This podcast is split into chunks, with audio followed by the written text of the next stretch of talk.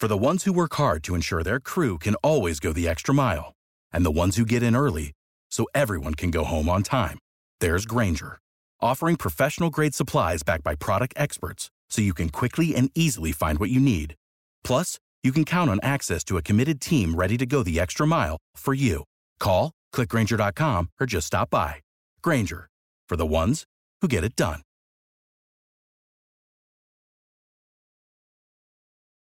Every team, every topic, everywhere. This is Believe. Good evening and welcome into the Believe in Monsters podcast. What's the podcast all about? The Bears, right here on the Lounge Room Good evening and welcome in to the Lounge Room. Huh? Lucas. You know I'm going to put that in the front. Yeah, perfect. I've got my brain in 10 different directions.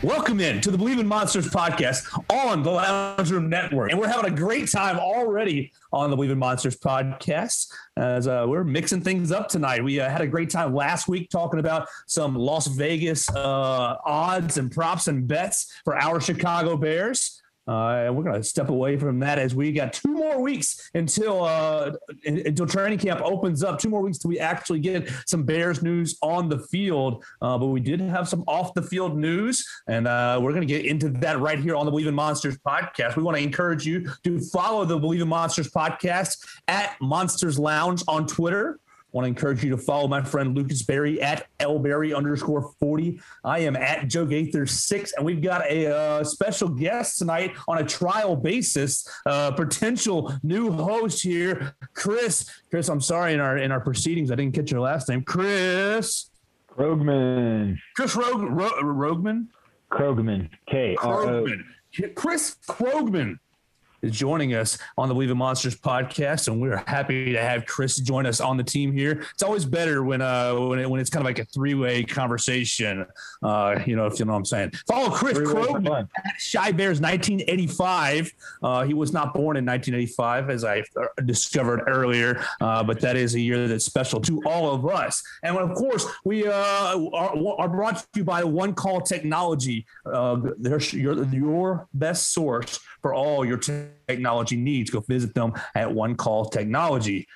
Lucas, man, you went out and found Chris and decided to make this a party. How you doing tonight? I'm doing fantastic. You know, we got a third person on the show with us. You gotta love it. Yeah, I can't complain. You know, 2 weeks away from training camp, we are knocking on the door of football season. This is when it starts to get real. How are you, Joe? I'm doing excellent. I'm happy to be here. Chris, your first words outside of your last name. Welcome into the Believe in Monsters podcast. We're happy to have you. How you doing? Doing well, guys. Very excited to be here. Love the show. Can't wait to be a part of it. Hopefully the trial works out and we keep on rocking and rolling. 3 ways are fun. Well, my parents get the vote, so they'll let us know after the episode if you were a good addition or not. They're the only ones who listen. Mom, Dad, I appreciate it. Bear down. And we're going to talk about Allen Robinson tonight. Allen Robinson, it appears, actually, I guess by now, the deadline is passed. Allen Robinson will play this year on the franchise tag. Well, he signed it. We'll see if he actually plays. We all hope he plays. He signed his franchise tag weeks and weeks ago. But today, yesterday, today, this week, depending on whenever you're listening to this, was the deadline for the Bears to get a long-term deal done. Otherwise, and they did not. I thought it was Wednesday. It might be today, but regardless, multiple reports came out that it's not going to happen. So, exactly. And the report I want to get to you right off the bat, Lucas, was I saw that the Bears offered a 5-year deal with average value right at $20 million a year. And to me, that's right where you want to be if you're Allen Robinson. You're turning that down For what? Do you believe that what Justin Fields can get you, can really show off your skill set this year? Andy Dalton can show your value for the Chicago Bears, and you can cash in for a much higher deal? Or are you just kind of just going to play this out, kind of Allen Robinson, look for a new team and see what happens? So where did you see that reported deal from? Because I has been very confused on just if an actual deal has been proposed to him and what he did or didn't turn down. I feel like there's so many muddy details in this that I don't know the answer to, or just know it's real. Well, to be fair, it was just a tweet. And I easily could have been duped. So if I was duped, I apologize. But that was just a scan of the timeline. I don't quite remember. I'll be honest about that. Chris, I mean, have you heard anything about this? Have you heard of the Bears officially giving Robinson an offer? Because from what I've heard, it's just the Bears haven't talked to Robinson or his party in months. I mean, Chris, do you have any other insight on, this situation and any contract negotiations that may have been leaked? I have not seen anything. I follow his agent on Twitter, and his agent, Brandon Parker, is actually fairly responsive. Maybe I'm fake news. I'm sorry. I didn't see anything, but that doesn't mean there wasn't an official offer, or that I have heard, that they did try that, that price range with him, I think last year. And the comical thing to me, was how quickly he signed the tag after it was offered, and he saw kind of some of the market value this year with wide receivers, kind of saw that big money wasn't out there, and he was like, okay, I'll sign and play this year and try and make it up next year. So that's the last thing I saw. Yeah. So for me, this whole situation is, it's kind of annoying with other Bears fans, just mainly because of the fact that fans are like, oh, Ryan Pace is stupid, he's not signing Allen Robinson. What I'm saying is there's something much bigger to this than any of us probably know. If they haven't talked in months, there's a reason why. I don't think Ryan Pace is actually dumb enough to just be like, yeah, you know what, Allen Robinson, you're good, but I'm not going to offer you anything. Like, that's not how that works. So it takes two to tango. I think there's a definite issue between the two parties. I don't know what it is, and I don't know if we'll find out, but we'll be able to kind of piece stuff together. But it seems like in Bears world and Twitterverse, it's, the adamant Allen Robinson supporters, which I wholeheartedly get, but also the other side is just like, there's something more to this situation than just the Bears won't sign him. There's a reason why they aren't signing him. I mean, Joe, how do you feel about this? I mean, am I crazy for saying that? Should I just be like, Ryan Pace is a moron for not getting this done, or is there something bigger at hand here? I wonder if he's, and this is just conjecture, I wonder if he feels that he's overextended himself in the cap down the line. And if you look at Super Bowl winning teams, I hate to be so cliche, but Super Bowl winning teams, a lot of them haven't had, outside of the past year with the Bucs, the past couple of years, a wide receiver commanding that $20 million mark. I think Tyreek Hill got paid after the Super Bowl for the Chiefs, and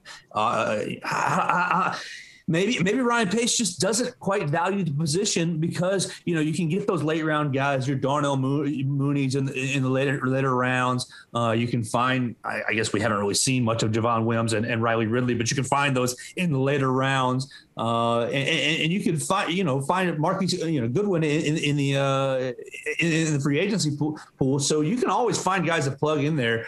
Is Allen Robinson a true number one receiver that you're going to pay that $20 million plus guy range? Or is he a 2A, a 1B?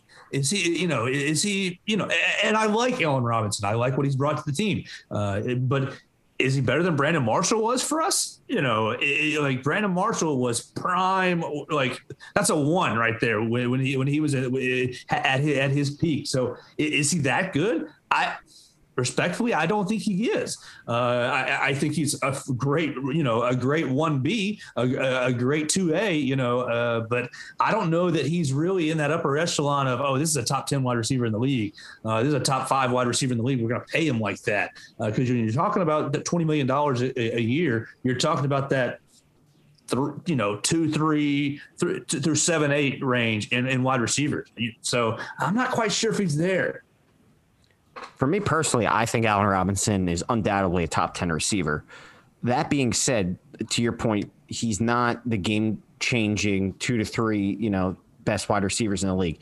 He's really good at what he does. He has a really good skill set. But it's just, it's not, you don't see Allen Robinson making, you know, 80-yard, you know, touchdown receptions, breakaway speed, the whole 9 yards. And those are the guys that traditionally get paid.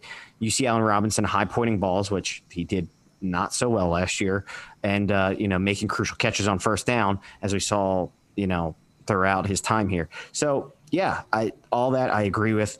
My biggest thing, though, is if you're letting in my opinion, a top 10 wide receiver go, you have a big void there on a team that already has a lot of voids, and you have basically a 5-year window with a rookie quarterback. So I'm going to send this over to Chris. I mean, how do you think this Allen Robinson situation affects how Justin Fields will grow at the Bears? I mean, let's just say they can't replace a guy of Robinson's talent and they have to settle for someone less than Robinson moving forward.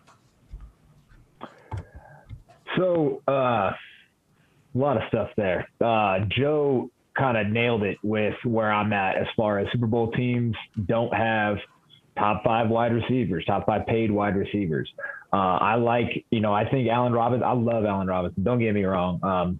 Dude's bad talented, and it's been long enough outside the season where I've kind of forgot about some of the drama in the season. You know, you brought up high pointing the ball, and it just made me think of a sideline catch he went up to made where he jumped for no reason and almost kicked the ball to the defender. And man, is that a true number one? Is that a Des Bryant, a Randy Moss, a Nuke Hopkins? You know, I don't know. I don't know if Allen's there yet or will ever be there. What I will say is, you know, Ryan Pace found himself an absolute gem when he signed Allen Robinson. And I think we can maybe trust him to do it again in the future. How it affects, you know, Justin Fields, he's going to have him this year. And it's not like we're out of options. We could potentially, you know, tag Robinson again. And that doesn't mean we have to pay him the $22 million or whatever it would be to tag him again. It just gives us a window, right, to negotiate again. And why they haven't talked to him in months and months is, you know, potentially on Allen Robinson and Brandon Parker and why they don't want to talk anymore. You know, there's a lot of drama last year around getting an extension done, a lot of back and forth in the Twitterverse with Robinson and fans. Ugh. I know he likes Chicago, but he had a lot to say. I wish he would quit that. Me too, man. There's a lot of drama there. Better than that. Wide receivers are drama, right? They're divas. I mean, they're all divas. I mean, it's okay. They're alpha males. They kind of need that, you know, confidence, and I'm good with it for the most part. But when you're subtweeting people and you're liking tweets from other teams and like, hey, come join the Jets, and you like that tweet, man, that's tough to swallow. And maybe Ryan Pace sees that. Maybe Ryan Pace has a burner account out there watching him just light it up and liking all these tweets. So I don't know, man. I love Allen Robinson, though. Don't get me wrong. But giving him $20 million, it's tough to swallow. So we don't give him $20 million. Let's just fast forward 12 months or 8, 9 months. Let's say we don't give him the $20 million and don't re-sign him. Do you tag him again, or you're looking for an offseason acquisition to replace and let him walk? You're looking at the list of free agent wide receivers coming up next year. You're looking Allen Robinson again to the franchise tag, Chris Godwin, Devante Adams, Will Fuller, only signed a 1-year deal with Miami, Robbie Anderson, Jamison Crowder, T.Y. Hilton, Juju Smith-Schuster. You can get Emmanuel Sanders and A.J. Green's old ass if you want to.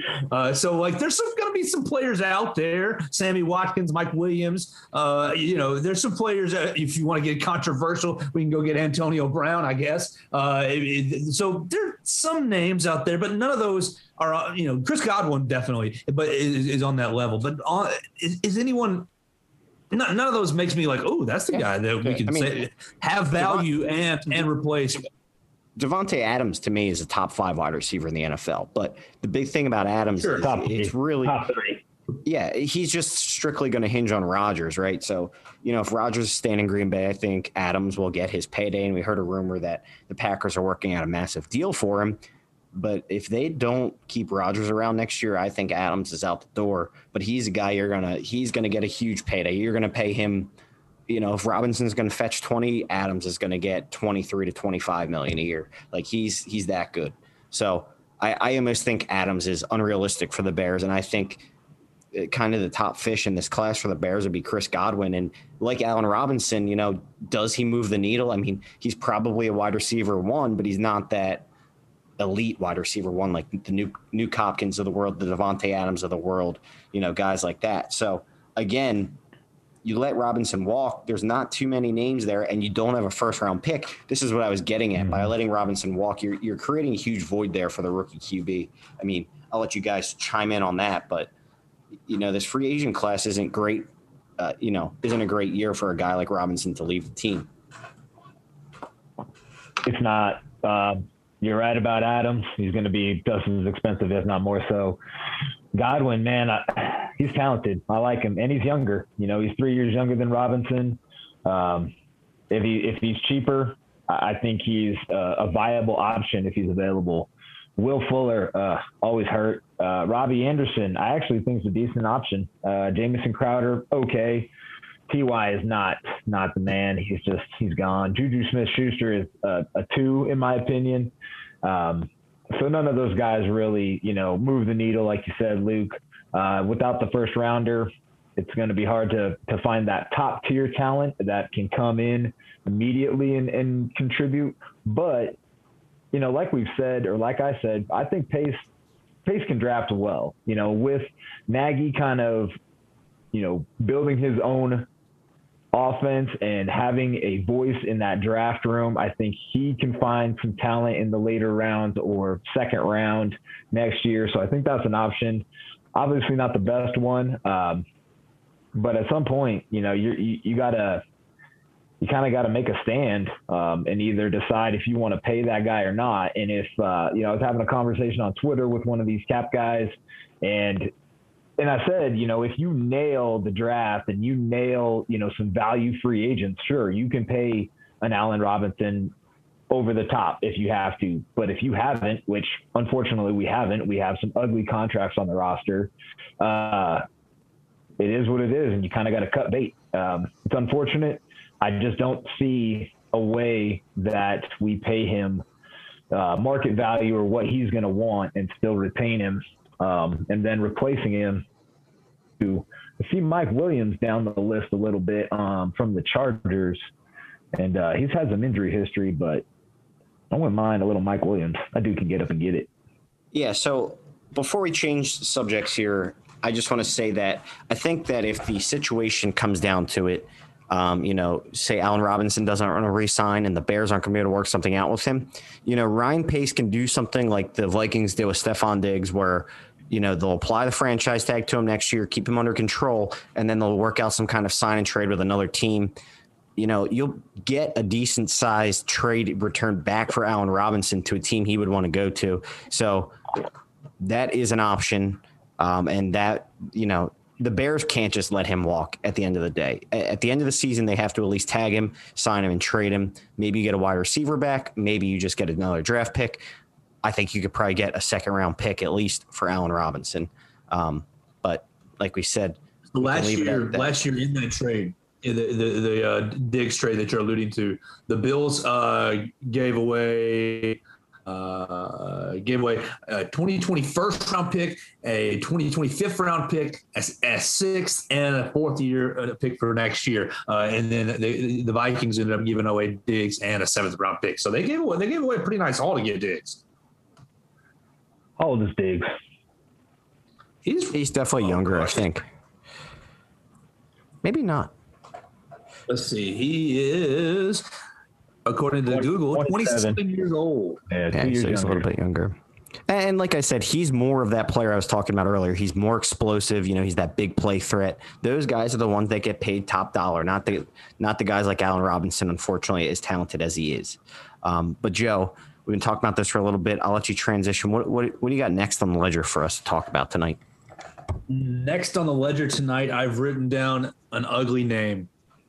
A name I hope to never see football, never play football ever again. I wrote down Aaron Rodgers. So we were talking earlier in the pre-show if we're going to see that bastard play in Green Bay again this year. I think we got maybe some split opinions here on the Believe in Monsters podcast presented by One Call Technology. I personally, I think that he's just playing games. He'll be in Green Bay. He will play. I think maybe there was discussion. That's what it was. Adam Schefter recycled his story saying, oh, he's not happy in Green Bay. Of course he's not happy, but that's not saying that he's not going to play. You're not reporting anything. You're just reporting feelings there. So yeah, that's why he's on the ledger. We're welcoming in Chris to the podcast. So we want to kind of get his take on the Aaron Rodgers saga from the offseason. I love it. Green Bay drama is great. We've dealt with this for so damn long. The quote from Schefter is, "This isn't a money issue. It's much deeper than that. He doesn't want to be there." Ugh. Sounds so good. Nobody wants to be there. They just are, right? Green Bay's got a great football history. Unfortunately, they are that team up north that pretty much owns us for the last 20 years. I'm of the opinion that I would rather beat Rodgers than watch him go somewhere else and, beat up on other divisions. If he stays and we can beat him, that's way better than him leaving and we win the division kind of by default. I don't think the Vikings or Lions challenge. Just my opinion. I'm sure I'll take a shitload of flack for that, but whatever. Aaron Rodgers is talented. It's undeniable. He is one of the best quarterbacks I've seen in my lifetime, but to not see him in Green Bay, it'd be great, but I don't think that's going to happen. I think he's there. He's a warlock. Lucas, what do you think over the last week? Any changes in your mind? Well, we talked about this last week. I said the longer this goes on, the longer this saga goes on, I think the more serious it gets. I know you said he's just playing games, but quit playing games with my heart. I don't think Aaron Rodgers plays games. That's my big thing is just like this. I said this last week. I feel like he could care less if he didn't play football this year. If that's what he really wants and Green Bay's not listening to him. I really don't. I don't think he cares, which is, in my opinion, selfish. Say what you want, but if the guy wants out and you're not trading him, good for Aaron Rodgers, I guess. But I know you think it's just a ploy, whatever, but Aaron Rodgers is a very, very, very petty man. I don't think he has anything he wants to prove, and I think he just wants what he wants. So we will we'll see what happens here ultimately in another week if he goes to camp and beyond that. He is the type of guy that could show up week one of the season and without taking a single practice snap and be freaking MVP level. So I guess it doesn't really matter if he's there week one until, just shows up week one. So I missed this previously, but via MLB Network, Peyton Manning had said that his gut is that Aaron Rodgers is not coming to Denver, which is where I'm at. Broncos fans have been chirping for a while, but I don't see that happening either. But Mr. Manning says it. There's a good chance he's not coming to Denver. I've heard some other news of potentially the Raiders. Obviously, there's the 49ers, which is his hometown, but that's not happening anymore since the drafting of Trey Lance. If Mr. Rodgers were to leave, where would you guys see him going or traded to? To hell. To hell. My initial spot for him was actually the Raiders, just off the gut. It wasn't hell? Are you sure? I'm positive it wasn't hell, but the thing about the Raiders is like, the Raiders, they don't really have a good roster. Like, who would he be throwing to? Henry Ruggs, and who else? No offense, Joe, Darren Waller. Okay, those are two nice pieces. Waller's one of the best tight ends in the league, but it's not like, honestly, that Broncos receiving core is really good. So if there is a spot that's the best for Rodgers, where that team will be really good, that offense will be really good, it's Denver. They're loaded up on offense. It's a solid roster. They just are plagued with Drew Lock, and I feel bad for him, but this is the same thing the Bears went through with Trubisky. Very solid roster playing in a tough division, and the quarterback just stinks. That's it. So You know, good luck to Denver if they don't get Rodgers. That's a big waste of talent there.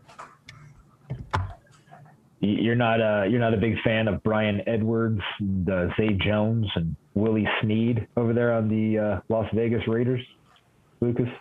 Not at all. I mean, they're nice pieces. They're nice complementary pieces. They don't have like a number one wide receiver that, you know, strikes fear into, you know, an opposing team's best cornerback. So. Nah, and if I'm the Packers, I'm asking for Waller back anyway. Yeah, I mean, that's the thing. If Rodgers ultimately wants out, you know, the Packers have to give up on Rodgers, so what? But, like, the haul they would get back for almost a 40-year-old QB would be absolutely insane. The trade I want to see personally, the trade that I don't think will happen that I want to see, which would suck for Bears fans, is a Baker Mayfield for Aaron Rodgers swap. Ugh. Yeah, I'm with you that I don't want to see. I don't want to see that. I don't want to see Baker in our division. I know people get given a lot of crap a lot of different times, but I think that with some tweaking, and you know, he's just. I think Baker could play. I do too. That would be a fun trade though. Maybe I'm a fool. Rodgers on the Browns. What about the Saints? Land him with Sean Payton. That could be big things. Another Hall of Fame quarterback down there in New Orleans. I don't think they have, you know, the juice to get it done, but that would be interesting. Yeah, that would be another fun one. Chris, let's get some final thoughts on the Aaron Rodgers situation before we move on to our next topic on the Believe in Monsters podcast, presented by One Call Technology. Yeah, let's beat the brakes off that dude this year. I don't care if he plays with the Packers or not. Let's just whoop that ass. My sentiments exactly. Luke, you have anything else you want to say about that bastard up in the north? The Warlock? I know you guys hate him. It's hard to talk shit about him because he's so fucking good, man. I don't have anything to say. I don't hate him. I just hate what he does to us. It's insane. He's so good. Man, I'll tell you the biggest heartbreak ever within the last few years was that opener where we got Khalil Mack, and we came out just gangbusters, looking like we were going to absolutely wreck them. And here comes Aaron Rodgers, and bombs away. Oh, my gosh. I might have cried. Dude, I might have shed real tears that night. So the hype, the thing for me that year was the hype leading up to that 100th anniversary season or 101st season or whatever the hell it was. You know, they had the big parade in Chicago. I was in Pennsylvania at the time, but everyone on Twitter was in Chicago at that thing. I was seeing all this stuff. The Bears roster, you know, we signed Allen Robinson. The Bears roster is finally looking good. You know, we're like, all right, Mitch Trubisky might have something. This is the year. New coach. The hype was just insane. And we came out of the gate firing. You know, Matt Nagy runs the freaking T formation to start the damn game. Like, I remember this like it was yesterday. And just the Bears, yeah, Mac looked like freaking – the reincarnation of God himself. Like, it was insane, you know, and then Rodgers gets hurt. And I literally, at that point, I was like, I want Rodgers to come back. I just want to keep kicking his ass. And, well, I got what I wished for. And we got Randall Cobb again. And then right after that game, it started pouring rain where I was living. And I literally just, I was sitting out on my patio, just in the rain for like a solid 40 minutes, just completely defeated. That was like one of the worst losses I've ever experienced in my life. No joke. I've never been so excited for a season, and that was like the ultimate just kick in the teeth. I got fired the next day at my job, and the loss was worse. The loss stuck with me more. So. Yeah, that playoff loss is pretty bad. That playoff loss took me a few days to recover from too. I was actually like very sad for a few days after that. I didn't want to talk to anybody. My family's like, what's wrong? It's just a game. I'm like, just leave me alone, please. Obviously all the Eagles fans around me, it was unbearable. We got to spin this pod back. We got to spin this back to the positive, guys. We're going to depress all our listeners. I want to hear Chris's story. I want to hear Chris's story first. Okay, go ahead. I'm sorry. All right. So, you know, we're watching the game. He kicks the first one, goes right through, and my mom's visiting from Arizona, and she's like, yeah, and I'm like, no, Mom. And I just, I knew it. I knew it was going to happen. I couldn't watch it. And then as soon as it hit the first upright, I just hit the floor. Just no. But let's run it back to the positive, Joe. You're right. Justin Fields, big thing. The positive on our list right here to keep us going on track is Eddie Goldman. Apparently, you guys are going to have to fill me in, but apparently our nose tackle has been putting in the work on the social media, working out. Lucas, what have we seen from Eddie Goldman? Is he going to be back at him for the Bears up front? So I don't know if this is just fine work by his agent or what, but right as the kind of Twitter world was exploding that Eddie Goldman was a no-show at mandatory OTAs and the whole 9 yards, is he retiring? Is he doing this? Is he doing that? A few weeks later, all these random videos of him working out, which he looks incredible in, by the way, super strong, super in shape.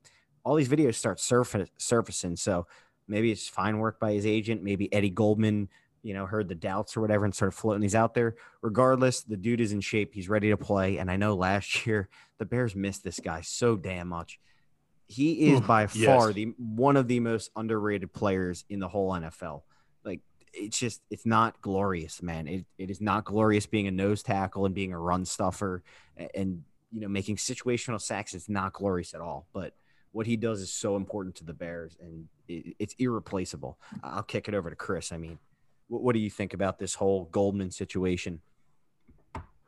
So I guess my confusion was where the retirement stuff came from. I get he opted out last year, but the time to opt out again came and went. He didn't opt out. And then I don't know who started this rumor of retirement, if that was just, fan stuff, or if there was actually somebody who like an actual source that came out and said, Eddie Goldman is considering retirement.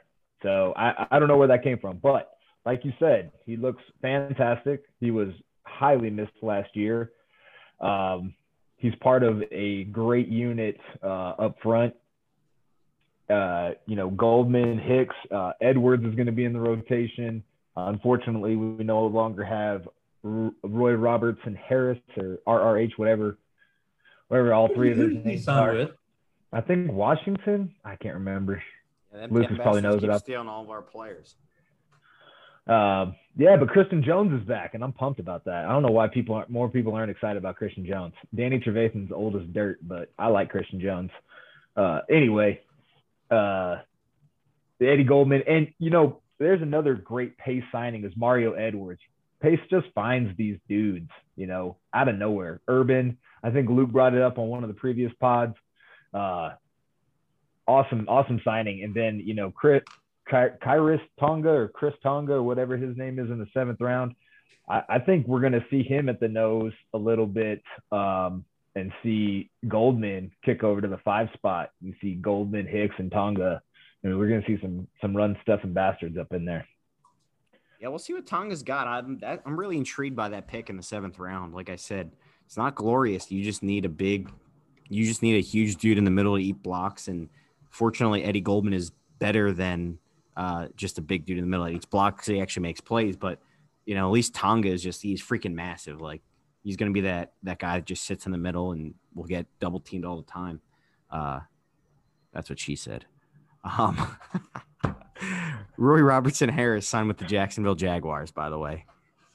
I knew it was down south somewhere. Or over there. Good for him. I hope he finds a starting position and gets some, more regular action than he got in Chicago. We're going to miss him, though, for sure.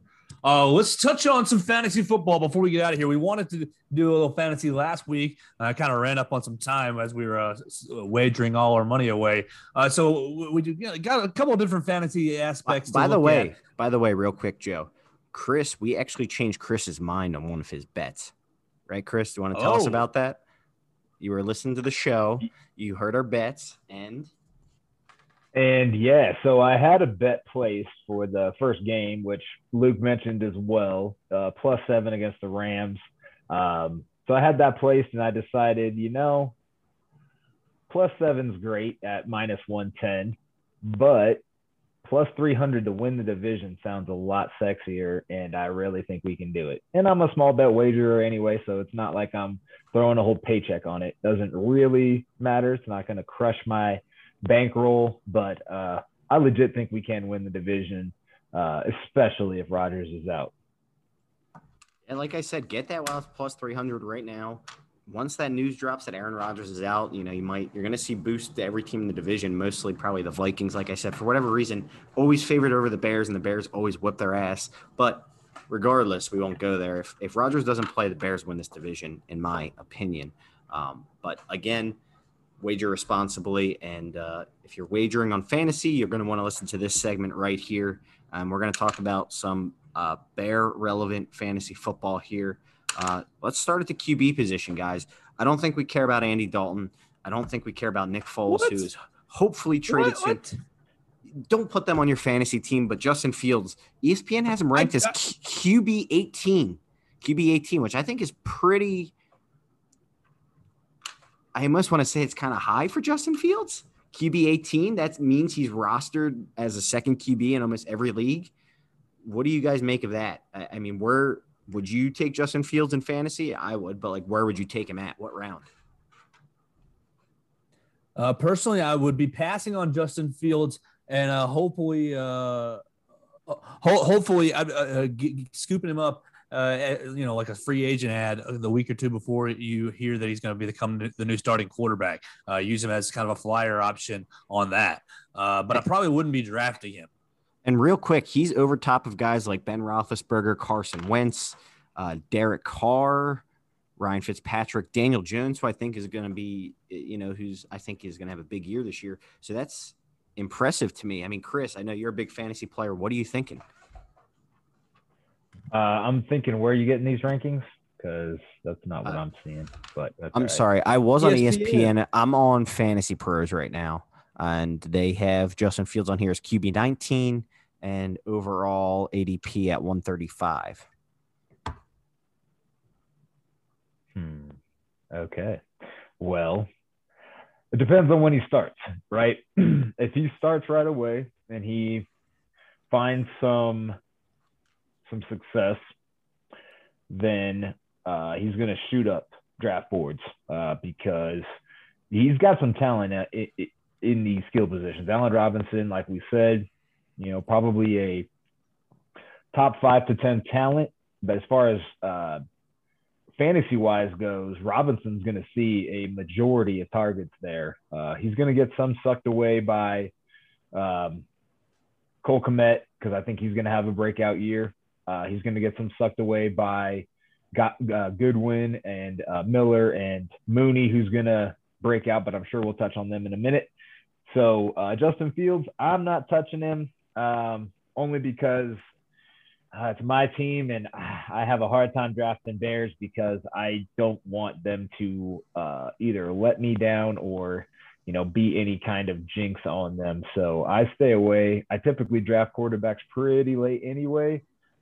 So I might kick the idea around. I have a keeper league that I'll definitely be looking to take Fields later, but for a standard redraft yearly league, probably not touching Justin.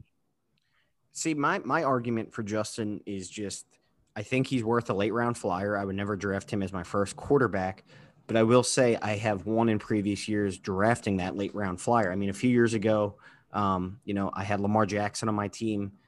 He came in and lit the world on fire. He was unstoppable and probably the best fantasy player. Last year there was Kyler Murray and Josh Allen. I think I took Josh Allen. I got Josh Allen as my second quarterback, and he ended up, basically winning me my league. So I think a lot of these kind of flyers you take on guys who have a lot of upside, who you don't know if they're going to be starting right away or whatever, I think they're worth it if you're going to take them.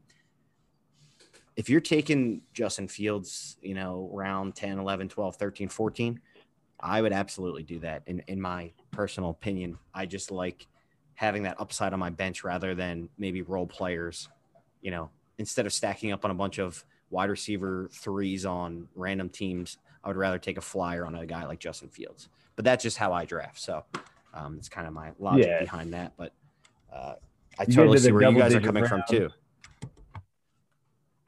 Getting into the double digit rounds. I'm the same way. It's way more advantageous to take a lottery ticket than it is to just have some depth or some bye week fill-ins, but if you want a hot tip the number one overall drafted pick, if it's a quarterback, has finished top 10 like 4 or 5 years in a row. So it goes back before Kyler Murray. But if the number one pick was a quarterback, he goes top 10. And then obviously last year Burrow messed it up because he got hurt. But look out for Trevor Lawrence being a top 10 QB. Right there in Jacksonville, playing with our man Roy Robertson-Harris that we just found out earlier in the show. What do you feel about David Montgomery? We heard earlier in the week, it might have been this week, it was recently, that Matt Nagy said he wants to get him 20 carries a game, which would be right up my alley as a Bears fan, but more than he's taken in the last two seasons. So he's gotten around there a couple of different times in a couple of different games, but on a whole, he has an average 20 touches, 20 carries a game. How do we feel about David Montgomery, Luke? I know you're pretty high on him, and I've got him in a couple of my keeper leagues, so I'm pretty pumped about hearing that. I just worry about a crowded backfield, and maybe Matt Nagy wants to get a little cute with some of the touches, might take some of that 20-touch average down. Yeah, so I'm pretty passionate about the David Montgomery train just because I see guys going in front of him like – you know, I see Jonathan Taylor as a top 6 running back, and that makes me sick just for the pure fact that David Montgomery scored more points than him last year, mainly due to the fact that Taylor is in a crowded backfield, and you know Frank Reich is going to do a running back by committee, and he will never commit to using Jonathan Taylor like the workhorse we all think he should be. So stuff like that drives me nuts because if you're taking a guy like Jonathan Taylor round one, give me David Montgomery in the 3rd or 4th round every day of the week. Right now his ADP is 37, draft pick 37, and he's listed here as RB 21, which is outrageous in my opinion. You know, they have Josh Jacobs in front of him, J.K. Dobbins, even Edwards-Helaire. I'm taking Montgomery in front of all those guys mostly, in my opinion. Chris, how do you feel about this? I know you don't feel as strongly about Montgomery as I do, but I think Montgomery's due for a huge year with this new offensive line. I mean, they give that guy 20 carries a game, and it's over. He, you know, I went back after listening to the last podcast, Lucas, you had been talking about Montgomery said he let his team down last year, and that's unfortunate because he was a top 5 fantasy back, I think, top 7 at least. He was top 5 in rushing yards at the end of the year. I mean, yeah, he's incredible, and He mentioned in an article recently, or I saw a quote where he said he's been working with a running coach and a guy that just basically is teaching him how to run and that he didn't know really the mechanics of running previously. You give that guy, you know, a little bit more speed and we're going to see a couple more of those 80-yard runs like he had at the end of the year last year where he just broke off left and hit that inside zone and took it to the house. I love David Montgomery. As far as fantasy goes, I think if Frank Reich doesn't want to give that guy every single carry up there in Indianapolis, he should be canned. Jonathan Taylor is a beast, and that O-line is absolutely ridiculous. I just like the situation there. But like you said, it's going to be a running back by committee. We're not going to have as much of that with Tariq coming back. He'll be more of a change of pace, out of the backfield kind of guy. I know we took Herbert. I just don't see him contributing right away. And then there's just a bunch of other guys in the backfield there. Damian Williams, great addition. I don't see him stealing too many touches. As far as fantasy goes, though, David Montgomery is probably 1A or 2 as far as the Bears are concerned, in my opinion. Yeah, and you see, my thing on David Montgomery is that with his average draft position of being 37, you're going to be drafting round 1 and even round 2. You know, he's going that late 3, early 4 type deal. So you can get a stud running back. You can get a Dalvin Cook if you draft him at the top of round 1. And then by the time your turn comes around again, you could take David Montgomery as your RB2. I mean, you can have a loaded backfield because you're basically going to have 2 RB1s with where David Montgomery is being drafted. But on your team, he could be your RB2. Or if you're feeling confident, you could load up on other positions and then take Montgomery later and just hope that happens. Big thing for me in fantasy is consistency.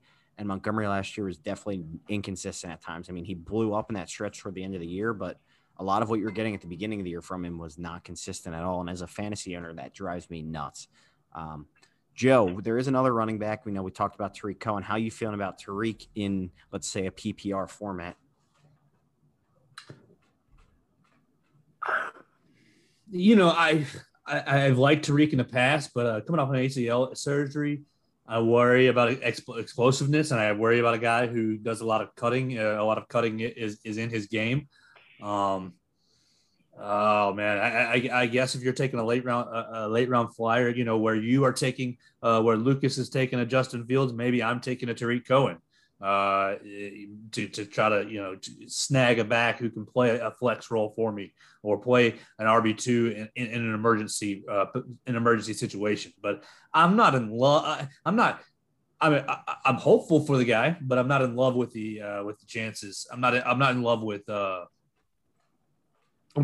his outlook.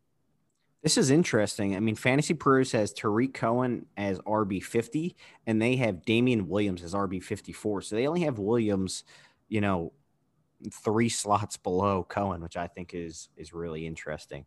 I mean, Chris, what are you thinking about Cohen? And, I mean, maybe you can comment on why Williams might be so high on this list. I would never put him that high, in my opinion.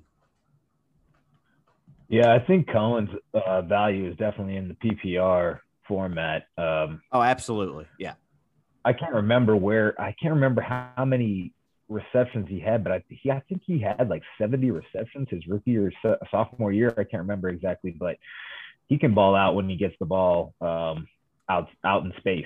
But that's something I'd like to see them do more with Montgomery as well. So I don't know. Adding Damian Williams, who knows the offense, you know, Nagy has trust in him, obviously.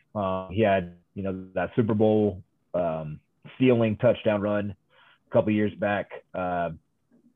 He's a great addition. I don't see him being anything more than a third down, change of pace addition to the room. Your number one, number two guys, you know, don't forget they paid Tariq Cohen last year before he got hurt. So they definitely like that guy. They want him to be a big part of this. But Montgomery is definitely going to be the number one. Hopefully we see Cohen more in the slot and adding, you know, that aspect of the game. I honestly, I'll be straight up. I hate when I see Tariq Cohen running inside between guards and centers. That dude's tiny. I mean, he's not built for that. He needs to be out in space. Yeah, I agree with you. And to answer your question, 2018, he caught 71 balls for 725 yards and also added 444 on the ground. So 2018, he was named an All-Pro that year, I think, as a kick returner, a punt returner. And then 2019, he actually followed that up with 79 receptions, but his yards went down from 725 to 456, and his rushing yards got cut in half to 213. So, I mean, he's going to catch, you know, if you could project that Cohen will probably catch 70-plus balls. I mean, that's pretty valuable in fantasy, especially if you're drafting a running back in those 8, 9, 10 rounds. I mean, that's pretty big coming off your bench. The upside is there that he could exceed rushing expectations and become really valuable to your team. But, again, more of a proven commodity than a flyer, I would say. If all goes well with the ACL, but that's a big if. We are talking wide receivers now. They have Allen Robinson at wide receiver 12. That also happens to be his jersey number. We talked about earlier the contract disputes. That essentially makes Allen Robinson a mid to low tier wide receiver 1 on most teams. Overall, pick 39 is his average position. In standard and in PPR, Allen Robinson is actually really low on the list. PPR. No, he's about the same. He's 33 and wide receiver 11. So are you guys taking Allen Robinson in fantasy with a better quarterback situation? And, you know, what round are you taking him in?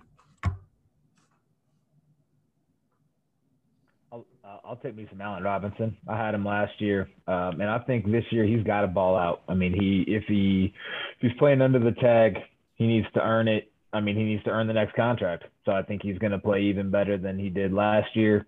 I think he kind of in the back of his mind thought he was going to get that contract no matter what. Now he knows he's got to fight for a contract. So I see him being, you know, the top 10 wide receiver that he has the ability to be.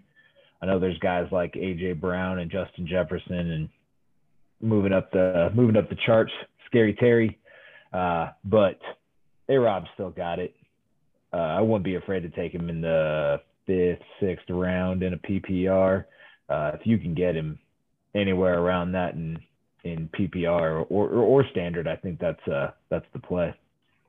Yeah, it looks like his ADP is probably similar to what we were talking about for Montgomery, you know, late 3rd, early 4th, at least according to Fantasy Pros. Joe, are you touching him there? And are you drafting another wide receiver in front of him and using Allen Robinson as your wide receiver too?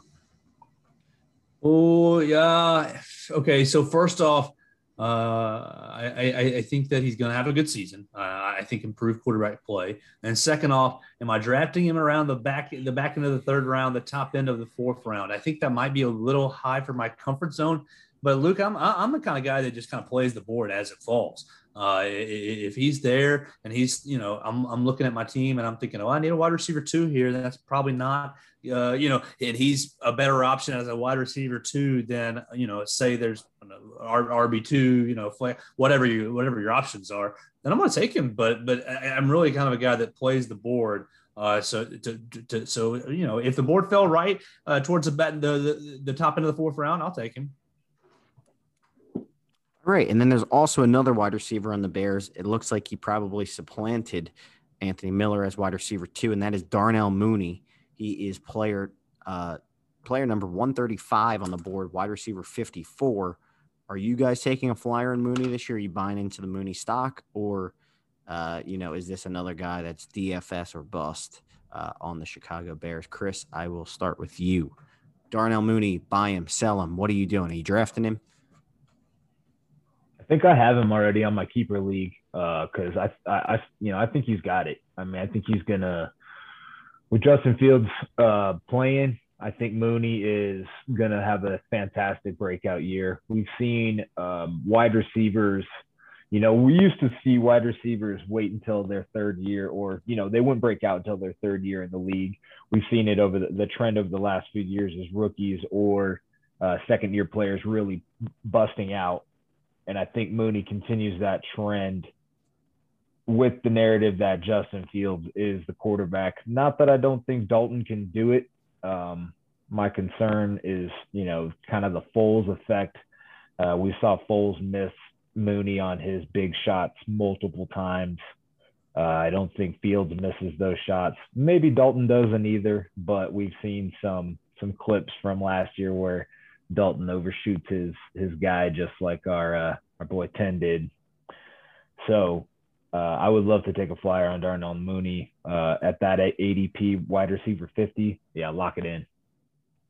Yeah, I mean, I think at the end of last year, he was definitely climbing into fantasy relevancy. I saw some teams in my league adding him toward the end of last year.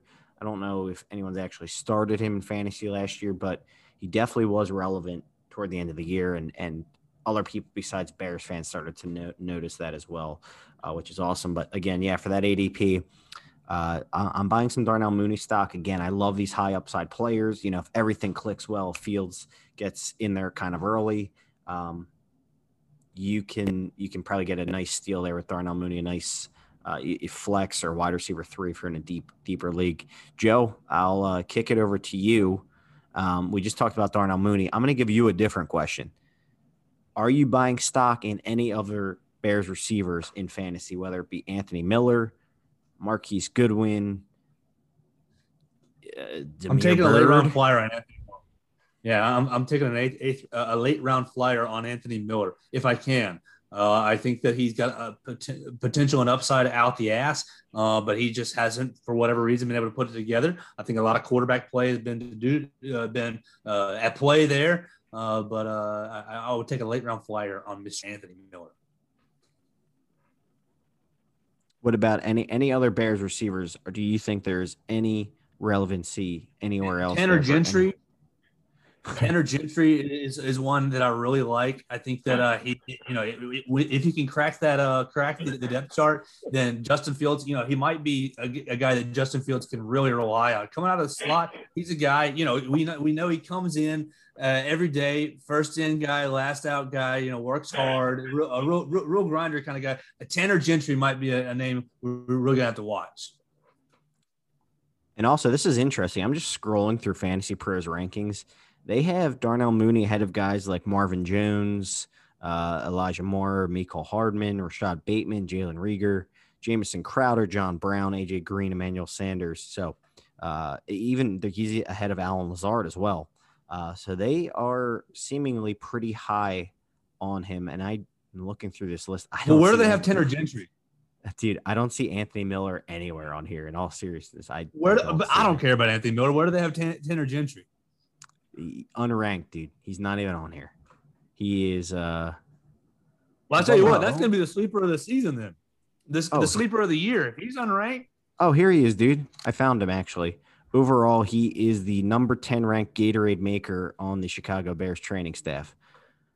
Anthony Miller here is player 351 overall. Chris, are you buying any other Bears besides Mooney and Robinson? Unfortunately, there's not a Gatorade making spot built into your fantasy roster, so Tanner Gentry won't make the cut. For fantasy, probably not. For the team, I'm curious to see what Damier Byrd can do. He had a nice breakout year last year, 47 receptions, 600 so yards, something like that. I think he was a good signing again by our boy in the front office with the secret extension. So I want to see what Damier Byrd can do. Will he be fantasy relevant? Probably not. This offense won't probably be fantasy relevant until week 8, 9, 10, when Fields is, started multiple games and is comfortable in the offense, comfortable with all of the timing with his teammates, and start rattling off a lot of wins and scoring some touchdowns. Tight end. Let's go right into, Jimmy Graham, Cole Kmet. Do they have any fantasy value to you guys at all? Jimmy Graham has some value to me.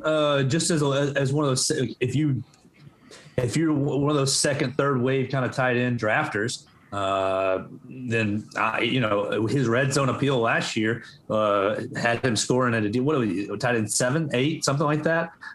Just based off of catching passes in the end zone. Now you get those a week where he caught a touchdown and a week where he didn't make any receptions, so you got to have to live with that. But yeah, I can do Jimmy Graham gives me a little intrigue if I didn't want to go out and get one of those top tight ends right off the bat.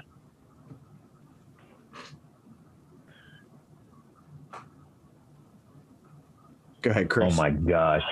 Dude, Fantasy Pros has Jimmy Graham so far down. I didn't think I could even find him. He might be below. Yeah, they got it below Tim Tebow. I'm not touching Jimmy Graham. Yeah, oh, yeah. Like well below Tim Tebow, which is kind of disgusting. It's being a little bit harsh. It's super harsh. It's ridiculous. I don't think Tim Tebow even makes the league this year, but hey, Fantasy Pros is kind of a collection site, right? It's just it's a bunch of people throwing darts. So Cole, I like Cole Kmet. I think Jimmy Graham's value is in his mentorship to Cole, and simply a red zone a target. If Cole Kmet's not the tight end one this year for the Bears, I'll be pretty disappointed. But as far as fantasy value, I don't see Cole Kmet having fantasy value either. He's not going to be even the second option on this team. He might be third, fourth, maybe even lower. So I don't see a whole lot of value in the tight end spot for the Bears. Yeah, this is. Because even on Fantasy Pros website, it gives you – it's like a culmination of rankings from other websites. ESPN doesn't even have Jimmy Graham ranked. So they must be really just thinking this is Cole Kmet's job and Jimmy Graham is just there to be his cheerleader. Well, damn, screw up everything I said. Huh? Screw up everything I said. No, what he said was we should be in leagues with Joe. So Joe can donate money to us.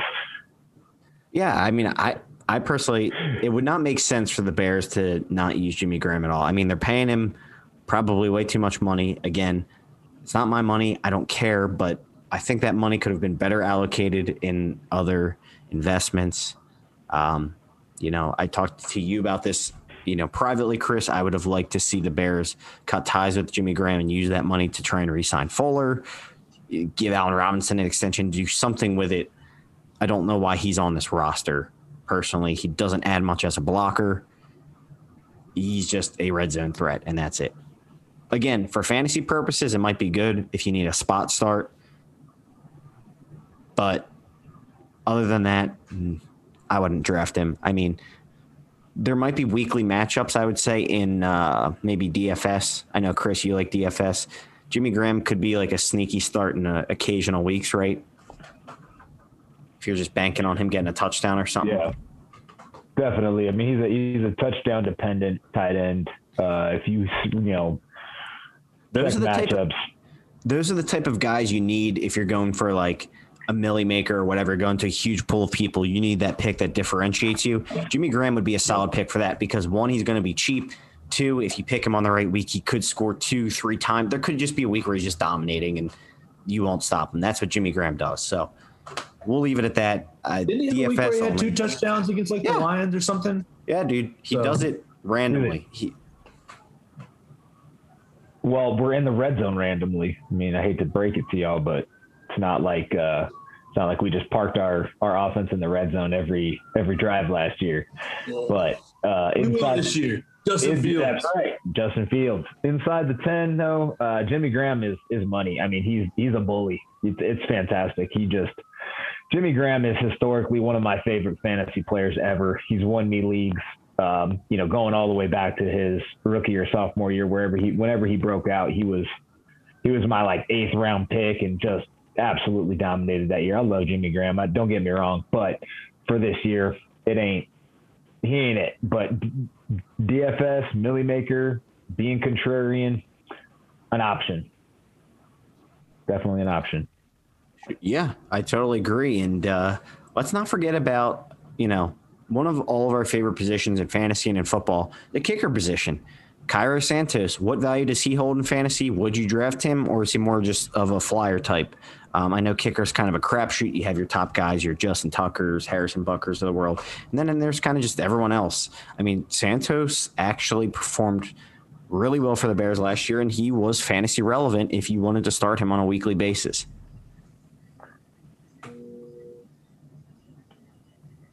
I think he is going to be fantasy relevant just because of what I think this offense is going to look like under Andy Dalton and Justin Fields. I'm hoping that it's going to look a lot better than it has the last 3 years. I don't draft kickers. Kickers are useless. The last pick? No, I'm kidding. You have to have a kicker. We do have to have a kicker. Cairo Santos, yeah, man, he can light it up. What did he hit, like 19, 20 in a row or something, 24 in a row last year? That guy's second time around being a Bear. I was, you know, you got the if you guys listen to the Hogan Johns pod, you got them dropping the Carlos Santos, John Fox quote all the time, and that just cracks me up. But he's one of those guys, you know, second time around. Wasn't sure if it was going to work out, but what another, you know, value signing by Pace. Thank God, getting over the whole Good Morning America, Mr. I won't even say his name. But kickers are players too, I guess. You know why he failed and why he was no good? Because he went to Auburn. Mm. Oh boy! Mm-hmm. Didn't he hit a big kick versus you guys when he was there, Joe? If he did, I don't remember it. I'm pretty sure, dude. I could have swore Cody Parkey hit it like a dagger kick versus Alabama in the Iron Bowl. Okay. Don't know who you're talking about. I've never heard that name before. Chicago Bears, number 16 ranked defense in fantasy. According to Fantasy Pros, you have the Green Bay Packers one slot in front of them. How do you feel about the Bears defense? Are you drafting them? Do we not like them? Do you take them do you take two defenses? Do you like the upside of the Bears? What are you doing? Take it or leave it with the Bears defense in fantasy football. I'm a defensive streamer. I like to play the matchups, pick the flavor of the week. So I'm not really a two defense kind of guy or I'll take them with my second to last pick or the last pick of the draft, whatever. Bears defense probably is going to see a little bit of a letdown this year. Hopefully the offense can be a little bit better so the defense isn't on the field for three quarters of the game. Maybe that'll balance out the production a little bit. Hopefully we see Robert Quinn recover from drop foot and whatever else was going on with him last year, so they produce more sacks.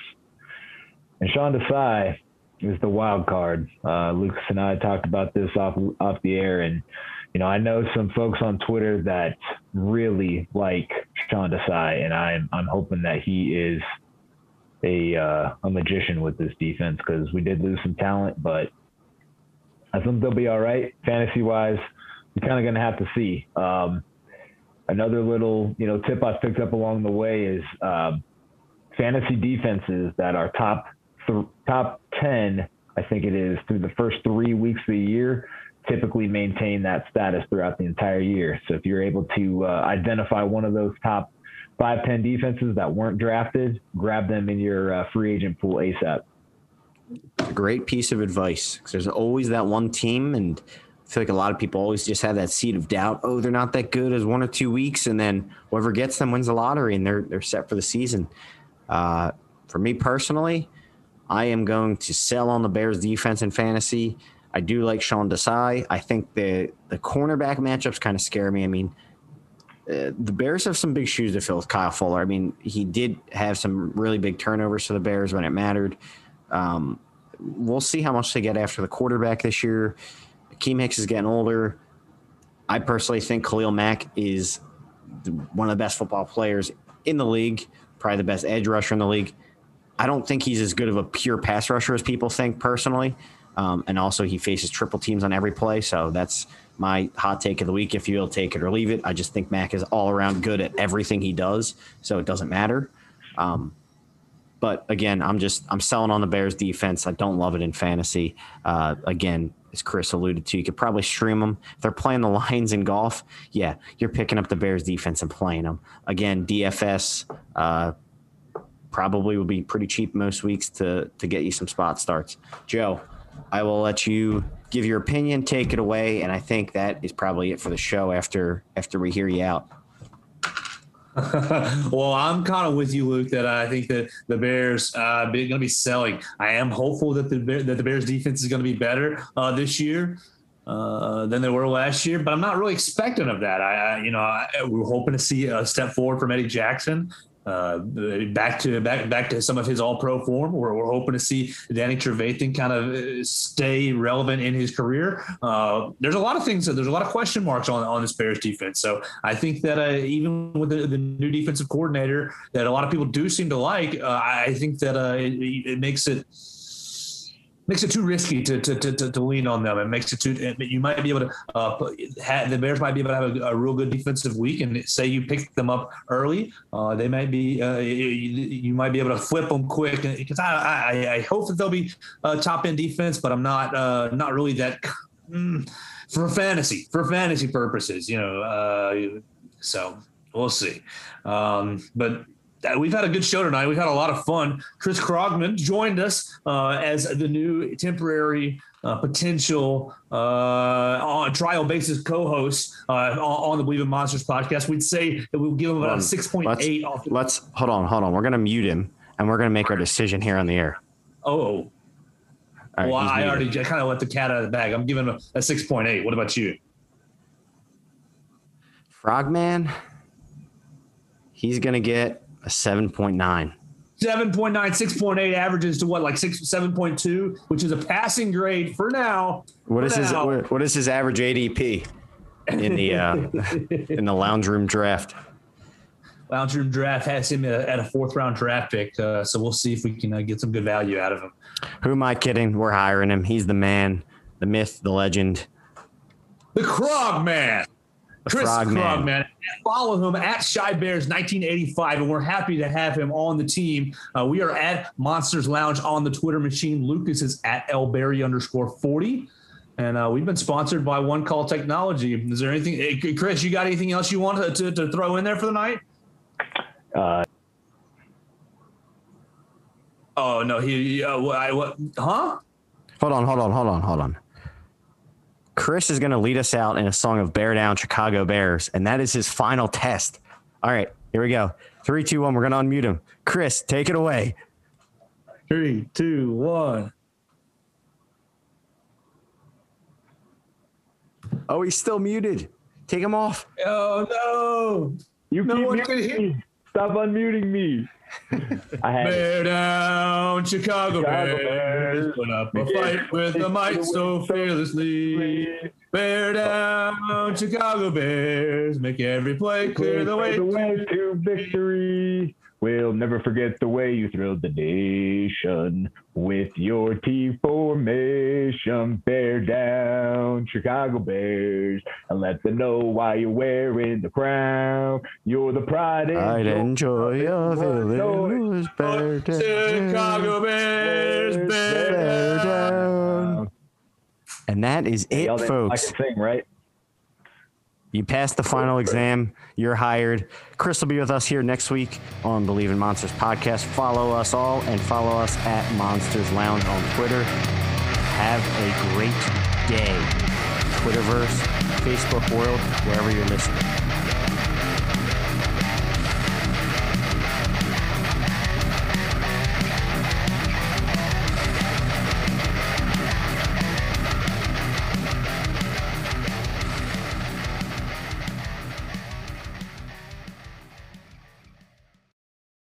For the ones who work hard to ensure their crew can always go the extra mile, and the ones who get in early so everyone can go home on time, there's Grainger, offering professional-grade supplies backed by product experts so you can quickly and easily find what you need.